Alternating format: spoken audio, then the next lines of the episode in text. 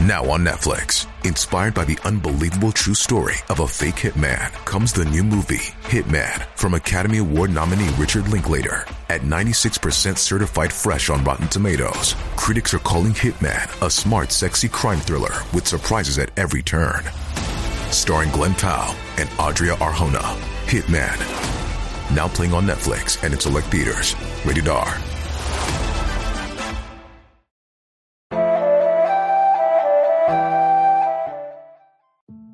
蕴藏无上智慧，说透世事天机。大家好，这里是佛谈大小事。学佛的人都知道，念咒是佛教最殊胜的修行法门之一，而修行的目的在于消恶断业，由此积累功德，得到功德圆满，也就可以往生佛国净土，解脱世间轮回苦海了。因此，念咒也是有功德的。六字大明咒，相信很多佛友都再熟悉不过了。但是很多佛友虽然念了几千上万遍，却始终不得要领。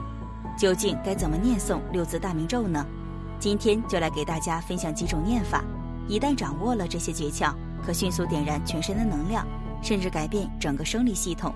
下面就一起来看看吧。出生念，念诵大明咒的第一个要诀是出生念。人主要靠什么来收集信息呢？主要就是靠眼根和耳根。当一个人静坐时，如果心里很乱，主要是由白天所接触的事物都录入头脑中去了。录主要靠的是两个器官的功能，即眼根和耳根。实际上，眼根路径的深度远不如耳根。大家不妨想一想，当别人对你表情恶劣，或者是出口骂你时，这两种情况你都会记在心中。但是哪一种会更深刻呢？明显是后者，因为我们都是欲界的众生，也就是说，欲界的众生是以光和阴为生命力。既然我们是以光阴为主要的动力，在日常生活中就容易被眼根和耳根所转动。按照佛经中的描述，在没有光之前只有声音，所以最初路径是声音的力量。一旦通过声音录进去，就很难再洗掉。通过眼根路径的事物贮存在第六识，很难进入第七识；如果是通过耳根路径的事物，则很容易就进入了第六识。因此，为了记得快、记得牢。古人读书诵经都是高声从口诵出，再通过耳根录进去。有些人喜欢在诵经的时候默诵，但是默诵只能降服眼根和意根，而高声朗诵不仅能降服眼根、意根，而且还能降服耳根。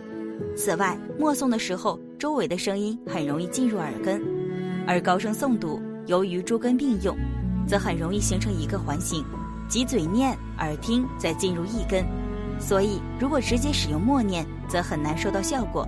只有通过前面有音念的阶段，才能开始进行默念。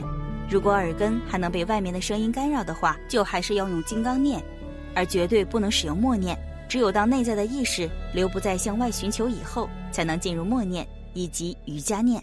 瑜伽是相应意，金刚为降伏意，只有先降伏而后相应。当一个人达到瑜伽念的等级以后，他说话的声音将来自丹田。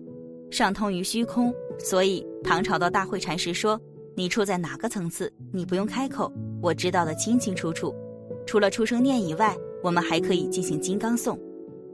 金刚颂，金刚颂很容易降服生理的气，使之不散乱，以致意识不散乱。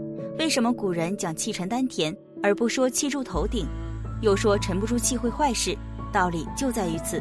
金刚颂修成的人，绝对不会有嗔恨心。不会生气，也不会有欲望，而且还能使你的气脉畅通。有人可能会好奇，为什么《金刚经》会有如此神奇的效果？古人曾说过，金刚颂的力量主要是靠音流震动的力量，六字明也是建立在三字明的基础上。声的力量比较粗糙，只有借助于音的力量，才能把每个细胞穿透。有人可能会疑惑，六字真言为什么不采用声念的方式？因为声念赶不上意念的力量大。也有人会问，为什么要念六字名而不念三字名呢？因为你还不到这个层次。要知道，三字名的震动是六字名的好几倍。如果你的脉还未完全畅通，庞大的力量很容易把你细微的脉络堵塞。也就是说，如果一开始就念三字名，不但不能打开你的气脉，反而更容易使你原本细微的气脉堵塞。所谓欲速则不达，只有通过一个阶段念六字名，而且还必须加上观想。通过前面的调姿势、调呼吸、调意识三部曲，观想自己的身体不存在了，头是莲花苞，躯干是莲花干。接着观想莲花苞慢慢开放，根气足的人，莲苞可以一下子张开。如果是慢慢张开，就说明你不是属于顿悟的根气。随着莲花苞的慢慢开放，这时想象自己的身体消失了，完全变成了一株莲花。如果没有打妄想，这个画面肯定不会破坏。如果破坏了，就再观想一次。如果还不行，就要采用声音来降服杂念。这时就体现出了音念的重要功效。先用鼻孔吸气，把气沉入丹田，停留三到五秒钟。利用往外呼气的同时发音念，大家不妨可以体验一下：用鼻深深吸气，沉入丹田，停三到五秒钟，闭住嘴发嗡的音，鼻息沉入丹田，停三到五秒钟，嘴微微张开发声，在鼻息停三到五秒钟，再吸气，停住念，就这样一直反复念，念到妄想起不来为止。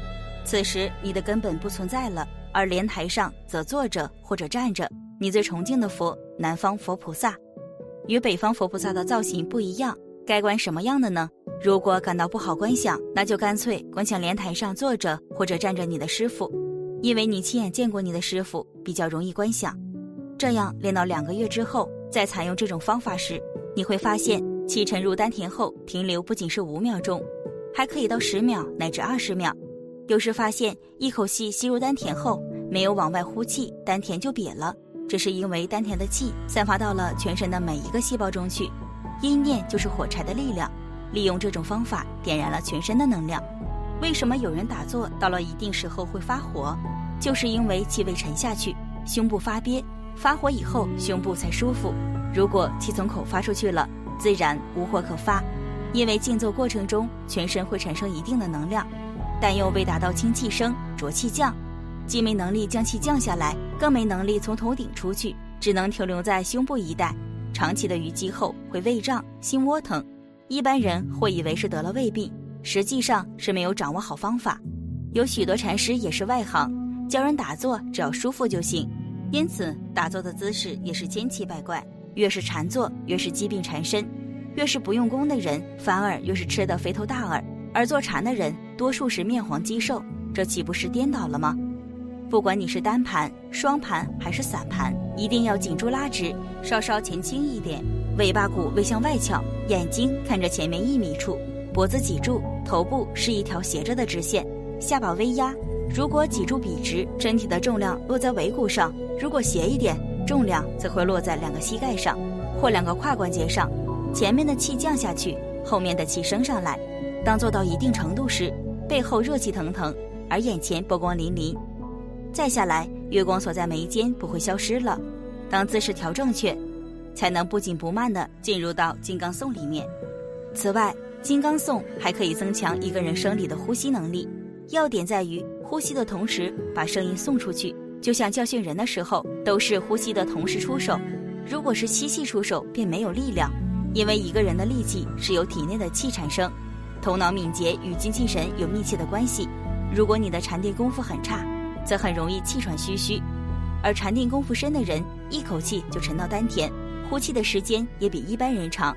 随着禅定功夫的上升，吸气自然会一点点往下降。大家可以体验一下：如果把气吸到喉咙，则很快就会呼出去；如果吸到胸部，那么呼气就要比吸到喉咙稍微长些，而吸到丹田则会更长些。所以，呼吸路途越短，越容易气喘；越长，则越不容易气喘。当通过一个长时间的金刚颂后，整个的生理系统也会随之发生改变。到了这个时候，再进入默念时，自然达到精气神的转化，心灵自然与道相应。不过，开始练习时，绝对不能自作聪明、自作主张，憋气不要超过五秒以上。练两三个月以后，才能逐渐由五秒钟增加到十秒、二十秒。此外，要切记。吸气可以停留很久，但如果是呼气停留很久，身体就容易出问题。最后再说一下，为什么有些人诵经多了总会觉得累？之所以会觉得累，那是因为气息进来未打底。要知道，才能激活生理机能。还有一个原因就是诵经速度太快，导致气也不易吸到丹田。即便是吸到了丹田，也没有停留，刚进来又出去了，所以才会念多了就感觉累。而如果采用金刚念，就会有意念的方法，就不存在这个问题了。不仅不会伤元气，而且还会助长元气的增长。用这种方式诵持六字大明咒，效果最为显著，可以让人心静下来。另外，念咒要诚心，要有坚定的信念去持诵。如果说对咒语有生疑心，最好不要急着去送，先明白道理后，有足够的信念才开始持诵。只有这样，念咒才会有不可思议的功德利益。本期视频就到这里，感谢您的观看，愿您六世吉祥，法喜充满。